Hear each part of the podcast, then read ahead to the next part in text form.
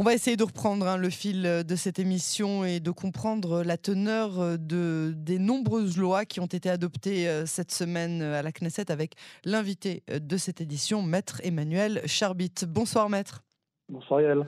Merci d'avoir accepté euh, notre invitation euh, sur euh, Canin Français. Je rappelle que vous êtes avocat et notaire au barreau de Tel Aviv. On va commencer avec la clause dérogatoire, ce qu'on appelle en hébreu la fameuse Piscata Idgabrut, de laquelle on parle depuis des semaines et des semaines et des semaines. Elle a été donc adoptée en première lecture. On va rappeler en quelques mots de quoi il s'agit, puisqu'on en a beaucoup parlé, notamment avec vous, mais on va essayer de comprendre les implications au niveau juridique. Alors écoutez, on, vous dites qu'on en parle depuis des semaines. Je vais faire un peu de provocation pour commencer. Je vais peut-être même vous dire qu'on en parle depuis des années. C'est-à-dire que la, clause de dérogation ou la loi de contournement, mhm. traduisons ça comme on veut en français, le Piscatif Gabrout, c'est un, un texte de loi qui traîne dans les cartons de toutes les coalitions depuis des années et personne, aucune majorité, aucune coalition n'arrive à faire passer ce texte. Ce texte vise en fait à permettre à la coalition, au gouvernement, de revoter une loi qui serait annulée par la Cour suprême, donc par le Beit Mishpat. L'objectif étant, en fin de compte, de réduire les prérogatives de la Cour suprême qui aujourd'hui a compétence pour justement euh, soit, soit, soit, faire modifier, soit modifier, soit annuler des lois simples, donc des lois qui ne sont pas fondamentales. On va parler de ces lois-là pour l'instant, euh, qui donc, pour suite à une saisine euh, d'une association ou d'un particulier, pourrait être annulée parce que euh, la, Cour suprême considérerait que cette loi déroge donc à une loi plus importante, à une loi fondamentale de l'État d'Israël. Et donc à ce moment-là, dans la situation actuelle, le gouvernement, la coalition est bloquée. Aujourd'hui, avec cette loi de contournement, il suffit, entre guillemets, à la majorité de faire revoter la loi avec une majorité de 61 députés, qui est donc la majorité minimum en Israël, puisqu'il y a 120 députés, donc pour pouvoir, en fin de compte, rendre ce texte applicable. D'accord. Et, elle a été votée en première lecture. Ça va signifier quoi si elle est adoptée en seconde et en troisième, en seconde et en troisième lecture? Alors, euh, si elle est, si elle suit son, son, cours et qu'elle est euh, passe en commission, première lecture, deuxième lecture, troisième lecture, mhm. c'est-à-dire qu'elle sera, c'est-à-dire qu'elle sera validée. C'est-à-dire qu'en effet, euh, oui. Alors, je, je, je, mets la question de la démocratie parce qu'aujourd'hui, on parle de démocratie et de dictature un peu, un peu à tout, un peu à tout, à tout bout de champ. Mhm. Oui, on réduit les compétences et les prérogatives de la Cour suprême. C'est une évidence. C'est-à-dire qu'aujourd'hui, elle, s'est, elle donné le droit de, de, de, d'interdire ou de, de modifier certains textes de loi. Elle ne pourra plus le faire. C'est très clair. D'accord? Donc ça permettrait, donc, comme je vous disais avant, euh, au gouvernement de pouvoir faire euh, revoter des lois euh, qui vont dans le sens de son agenda et donc de contrevenir à l'agenda supposé de la Cour suprême. Parce qu'il faut bien voir que cette loi sur la loi de dérogation et les différentes lois qu'on évoque ce soir et qu'on a évoquées précédemment, c'est une réforme globale du système judiciaire. Ce n'est pas uniquement cette loi-là, cette, loi-là de, dérogation, euh, de, clause dérogatoire, pardon, elle a un lien parce qu'on souhaite également modifier euh, la, nomination, euh, le, type de nomination des juges, parce qu'on souhaite également réduire les prérogatives de la Cour suprême dans la, dans, la qualification de certaines, de, certaines décisions de justice avec le point de la raisonnabilité, etc. etc. Donc il faut bien voir qu'on est sur quelque chose qui est beaucoup plus global et que pour comprendre à quoi sert cette clause dérogatoire il faut, il faut comprendre évidemment ce que c'est, ce qu'on fait aujourd'hui, mais également voir au sens plus large toutes les différentes lois qui sont votées depuis quelques semaines.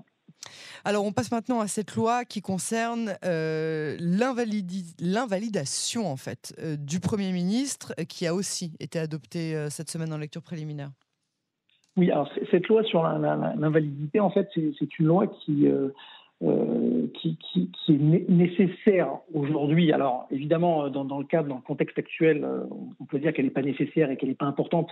Qui plus est quand c'est euh, Benjamin Netanyahou qui est le premier ministre de l'État d'Israël et qui est malheureusement pour lui euh, au milieu de, de dossiers judiciaires et se retrouve devant les tribunaux. Mais c'est une loi qui permet une espèce de continuité euh, au poste de Premier ministre, c'est-à-dire que le Premier ministre ne peut pas être inquiété et ne peut pas être mis de côté pour des questions judiciaires. Il faut C'est ce qu'on appelle la loi française?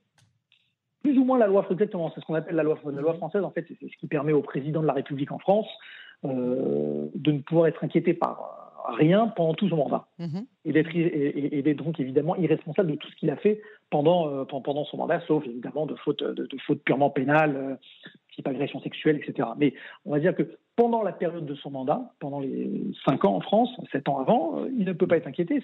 ça, vise, à faire la même chose en Israël.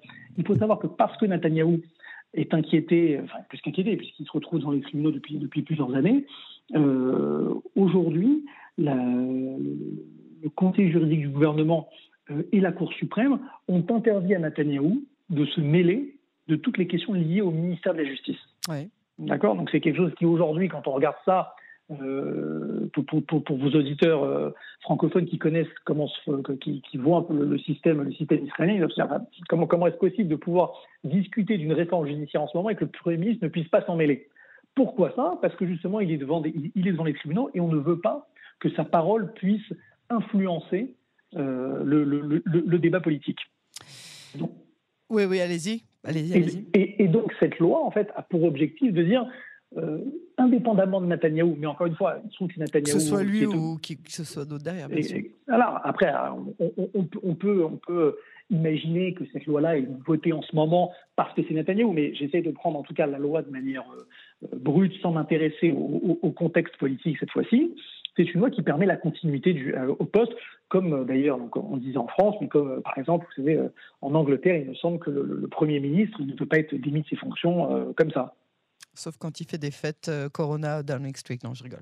Et qui oui, c'est un, très, un, très bon, un très bon exemple. Mm. Parce qu'il a fait des fêtes, mais il n'y avait aucune procédure pour le démettre de ses fonctions. Il a démissionné. Lui, voilà, c'est lui ah. qui a démissionné, ou alors il a. On est dans une, autre, dans une autre logique, hein Voilà, ou alors mm. il a un vote de défiance euh, de son propre parti. Voilà, c'est ça.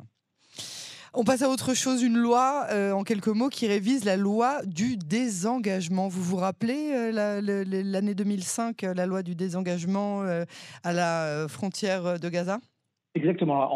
En, 2005, le, gouvernement de l'époque fait voter une loi qui a deux volets. Un volet économique qui, va, permettre le, dédommagement des personnes qui vont être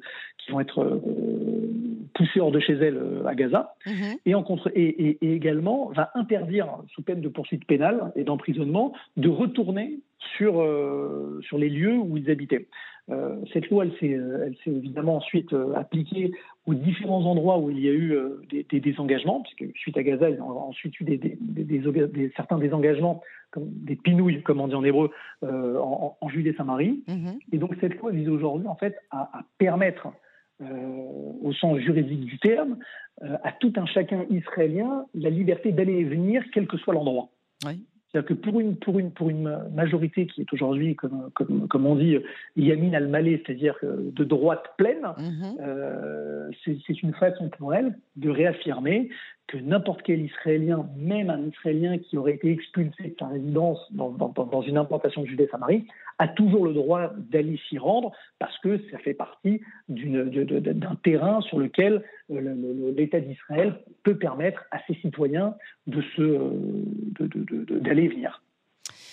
Un dernier point, euh, Maître Charbit, euh, quelque chose qui a attiré euh, l'attention de notre rédaction, une loi qui est passée en première lecture, mais pendant la courte vie du précédent gouvernement, une loi qui permettrait d'apposer un bracelet électronique aux hommes coupables de violences conjugales et qui seraient libérés dans la nature après leur détention. Bref, SAR représente cette loi et la coalition a l'intention de voter contre, notamment le ministre de la Sécurité intérieure, Itamar Ben-Gvir, qui demande une loi plus mitigée. Vous nous expliquez? Alors, euh, il, faut, il faut reprendre donc, tout ça dans, dans, l'ordre. En effet, euh, il, y a, un peu plus d'un an, le ministre de, la Justice de l'époque, euh, donc Guy Donsard, mhm. lance un projet de loi visant en effet à, mettre un bracelet électronique à des, euh, à des, personnes qui seraient euh, poursuivies pour fait de, de, de violences euh, de violence conjugales. et, ça permettait en fait à ces personnes qui sont remises dans, dans, la nature parce que la procédure est en cours et que les, les enquêtes sont en cours et qu'il n'y a pas encore officiellement de, de, décision les condamnant, de justement mettre en application les, les, les ordres interdisant à un conjoint de se rapprocher, de prendre contact avec euh, la, femme qu'il a, euh, qu'il a violentée, ou en tout cas la femme pour, la, pour laquelle il est poursuivi, euh, contre le, pour laquelle il est poursuivi pour violence. cette question, vous savez, la, la question du, bracelet électronique, on en avait parlé il y a quelques années, il me semble, à l'époque du corona. À l'époque du corona, exactement. Donc, vous savez, les, les, mêmes causes produisent les mêmes effets. alors, évidemment, que, en regardant les, les éléments froidement, tout un chacun sera évidemment pour qu'on interdise de manière effective, parce qu'un ordre du tribunal, euh, on, peut le, on, peut le violer. C'est-à-dire qu'après, c'est la police qui doit venir, mais la, possibilité d'avoir un bracelet électronique, c'est la possibilité pour la police de savoir en temps réel où se trouve une personne et donc euh, augmenter, la, augmenter la, protection pour une femme victime de, de, de, de violences conjugales, sexuelles ou de violences, violence physiques. Euh, en effet, euh, Itamar Ben-Gvir, qui est donc le, ministre de la Sécurité intérieure, s'oppose, souhaite un texte plus apaisé. On ne sait pas ce que ça veut dire pour l'instant. Mm. Euh, il ne faut pas être naïf. Aujourd'hui, on, est dans un, ce qu'on appelle un plan de terme, dans une situation sans issue politique qui, paraît en tout cas compliquée vous savez ce que je retiens Vous savez ce que je retiens, Maître Cherbit, c'est que dans tout ce, il n'y a pas d'autre mot, balagan, dans tout ce désordre politique, social, il y a une loi qui est passée euh, il y a quelques semaines et qui a fait l'unanimité. C'était la loi pour euh, retirer la période de, euh, évidemment le mot m'échappe maintenant en français, la période lors des agressions sexuelles, qu'il n'y ait plus prescription. Voilà le mot que je cherchais. ça, ça a fait l'unanimité, que ce soit dans la coalition, dans la dans l'opposition, tout le monde s'est dit c'est pour le bien des victimes. Là, on est en train de parler de la même chose, le bien des victimes, des victimes qui ont été victimes de violences conjugales. On voudrait. Alors pourquoi est-ce que ici la coalition euh, n'accepte pas ça? Alors, c'est une vraie question. vous avez raison, d'autant plus que les violences, euh, les violences contre les femmes euh, explose en Israël depuis, depuis, quelques années, hmm. euh, quelles que soient les, euh, les communautés, quels que soient les lieux, quels que soient les, les, secteurs sociaux, économiques, culturels. Malheureusement, c'est un véritable fléau et on a hmm. l'impression que la police soit. oui, soit, soit, fait mal son travail, soit la justice est incapable de condamner et, de faire le suivi des peines. Donc là, là-dessus, je suis, je suis complètement d'accord avec ce que vous dites. il y a une autre loi, pardon, euh, si je me souviens bien, qui a été votée par un, par un large panel aussi récemment, c'était la loi euh, euh, permettant l'expulsion des, des, terroristes et de leurs familles. c'est sur, un autre, c'est sur, sur, sur, un autre plan. Mais oui, j'aimerais vous dire que j'aimerais vous dire qu'on est que, que, les députés n'ont que de bonnes intentions. Je suis pas le je suis pas le représentant ni de la majorité ni de la coalition ni, du gouvernement, mais la situation est ce qu'elle est aujourd'hui. Euh, euh, et, vos auditeurs le, remarquent, j'imagine, euh, tous les jours en se baladant en Israël. Israël est une mosaïque de communautés qui vivent les unes à côté des autres, avec des intérêts qui sont parfois fortement divergents. Et ce sujet-là, on a l'impression, et, à juste titre, qui fait, qui fait l'unanimité, vous avez raison. Et peut-être que pour des, pour, des, pour, des, pour des éléments que je ne maîtrise pas, ou en tout cas que je n'ai pas là sous les yeux, euh, il apporte euh, ou il amène certaines, certaines difficultés dans tel, ou tel, dans, tel, dans tel ou tel monde. On va suivre ça de près. Ce qui entraînerait, je vous dis, euh, un, débat, un débat inutile. Mhm. Mais j'ose imaginer en tout cas que, que, les questions ne sont pas des questions de, de dignité et de, de, suivi informatique des personnes, parce que pour le corona, on avait moins de soucis à l'époque. Bien sûr. Maître Emmanuel Charbit, je vous remercie beaucoup pour cet éclairage et à très bientôt sur les ondes de Canon français. À vous aussi.